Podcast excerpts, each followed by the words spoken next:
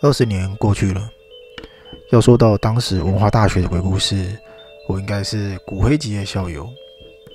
当时的大人馆大门还没有封起来，艺人大小 S、苏慧伦、潘慧茹、王心凌等等，他们都还是华冈艺校的学生。我虽然住在山下，而且大四的课很少，但因为有两堂课都要排在早上，所以我又申请了学校宿舍，跟系上的同学。住在大庄馆一楼。有一阵子，因为山上一直下雨，我那个礼拜都没有下山。正巧室友也都在，我们就在寝室一起聊天，聊到毕业后的发展等等。突然有人提议哦，正好有四个人可以玩碟仙，问公明。他们便用床单把窗户遮住，然后去弄了一盆雨水、一个榕树枝以及冥纸。放在室内聚阴，还等旁边点上冥香。晚上十一点多时，我室友和同学都到齐了。首先，他们先在铁盆中去烧了冥纸，再把榕树枝放在那盆雨水中，在一起倒入铁盆盆内，然后关了所有寝室的灯，在脸盆旁呢又点了两根白蜡烛。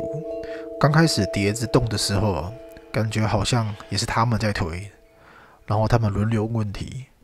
其中呢，室友 B 问到他今年可不可以交到女朋友，没想到室友 C 竟然马上跟着说，只要是女的就好了，是人是鬼都可以啊。他这话一出，当场我们其他四个人都愣住了。这时候室友 A 跟 B 啊都破口大骂，骂他是白痴。这时他们好像也没有心思再敢玩下去。就把碟仙归位了，然后把蜡烛给吹掉。就在这时，怪事发生了。其中有一支蜡烛，明明吹熄了，竟然又出火，而且还重复了四次。不仅如此啊，房间的灯刚打开来也不亮，直到把门打开和把挂在窗户的床单给拿下来，灯才亮了起来。这下我们可真的毛了。那一晚我睡得很熟。没发生什么事，隔天呢就下乡回家了。再回到文化已经是四天后的事。那一天我中午啊回到学校吃饭时，我呢就很好奇的问他，后来他们还有没有在玩碟仙？他说没有了。上次玩成那样，谁还敢玩啊？后来我们又聊了一些其他的事。接着他突然就跟我抱怨说，最近宿舍的水啊，是不是？都不用很热，害他几乎啊都要洗冷水澡。这时候隔壁同学啊突然跟我说，前一两天呢我不在的时候，我的寝室啊有些古怪。这几天他们都在赶报告，撑到两三点才睡。半夜一点左右，突然有人听到女孩子的哭声，哭完没多久啊就变成笑声。有时候声音听起来又好像是又哭又像笑。他刚开始不知道那个声音是从哪里传来的。他们开门走出寝室，想要抓恶作剧的人，只是他们一到走廊，声音就消失了。之后又过了一阵子，声音再度出现，而且这一次更清晰，好像就在隔壁。他自己就偷偷的跑出去，隔着我寝室的门偷听。他确定声音是从那里面传出来的，本来想要敲门进去，但是又不敢。就在犹豫的时候啊，寝室的门突然慢慢的自己打开，当场吓了一大跳，连退了好几步。没想到竟然是我室友西开门走出来。我那同学先是一愣，然后看清楚是我室友后，就开口骂他。搞诡异，想要吓死他，但是我那室友却没有理他哦，径自往宿舍的侧门走去。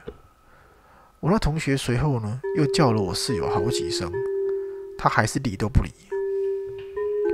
到了隔天一早，又到了宿舍，碰到了室友 C，问他昨晚半夜神秘兮兮的跑到哪里去，没想到我室友竟然回答说，他昨晚没有离开过寝室。那同学一听，再跟那午夜怪声联想在一起，也就没有再多问了。当天晚上，我睡到不知道几点醒来，睡的是下铺，眼睛盯着上面的床架是一片漆黑。转过头往窗户那个方向看过去，这时我看到了一个令人毛发直竖的景象，有一张脸从上面倒挂上来，正盯着我看。不知道这张脸已经是倒挂在上头注视了我多久了。我当时吓得脑中一片空白，但视线还是留在那一张脸上。或是我应该说，那那张脸可能就是室友 C，他睡在我上铺啊。但怎么会整个人从上铺倒挂，伸出头来猛盯着我看？他的头有点像钟摆那样晃着，幅度很小。两眼虽然无神，可是就是直直盯着我看。微弱的灯光中啊，我好像看到他的脸皮是因为倒挂的关系，都往额头上皱，好像是在跟我扮鬼脸似的。可是他的眼睛瞪得又很大。不知过了多久，他终于把头给伸了回去，但没想到这一次换他双脚伸下来，在床沿上晃了几下。身体随着脚就慢慢的垂下来了。我这回躺在床上，身体一直往里面缩。他一下来，就见他双手伸直，紧贴着身体，在我那床边蹭来蹭去。有时候停个几秒钟都还不动，听他在那里叹息。有时候又走到了书桌边，再走回来。后来我看他往室友 B 的床走去。他竟然弯下腰来，脸好像要床的床里熟睡的室友 B 探过去，后来又伸回来。没多久，他又走回来到我床边，在那时候大概停了五分钟吧，他就朝浴室走进去了。我吓得连气都不敢喘了。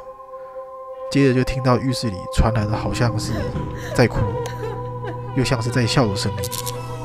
跟隔壁同学形容的差不多，只是我这时候在声音的旁边，动都不敢动，但眼睛又情不自禁的往浴室里瞄过去，想要知道是怎么一回事。过了一阵子，声音停了，我眼睛大概也已经适应了寝室里的黑，可以模糊的看到浴室里面。只见我那室友走到了浴缸前，弯下腰，就这样子。自己把头埋在浴缸的水中，之后好想又回到水里面说话，还是像在哭叫。浴缸里面传出了水泡扑噜扑噜的声音，并且夹杂了有回音的一些怪哭声，就像我的神经一直紧绷一样持续着。我不断的祈祷着啊，这一切赶快结束，双手紧捏着我的护身符。室友 C 啊。慢慢的将头从浴缸中给伸出来，然后又在浴缸里磨蹭了一会儿，就从浴室里面出来了，一直往门口走去。我心里面盘算着啊，等他一出门，我就要把其他的室友给叫醒。就在看着他轻轻的推开那门要走出去的时候，室友西突然间转头过来，朝着这边呢给望了过来。我本来正要松口气了，结果被这个突如其来的行为给吓到了，不禁的啊的一声叫了出来。这时候只见呢，他径直在门口一动也不动了。过没多久啊，又把门给关上，走回来了，而且朝着我的床边走过来。我赶紧闭上眼睛啊，屏住气息，手中紧抓着符啊，一动都不敢动。那段时间就好像是度秒如日啊。不知道下一秒会发生什么事，我的身体也一直不断的发抖，而且感觉到室友已经走到我床边了。我眼睛此时啊闭得更紧，一点都不敢看了眼前发生了什么事，只想立刻睡着。这时我感觉到外边的的床沿呢突然一沉，伴随是那个床板呢叽叽嘎嘎的声音，好像是室友坐来我床边来了。我心想，我这一下逃不掉了。我还是不敢睁开眼睛，但似乎感觉到室友的脸啊正在逼近，越来越感觉到他的气息。我猜测那空洞的双眼啊，现在应该正紧贴着我脸上，狠狠瞪着我吧。这时候啊，我就像一只羔羊，可以任他伸出双手来掐我的脖子。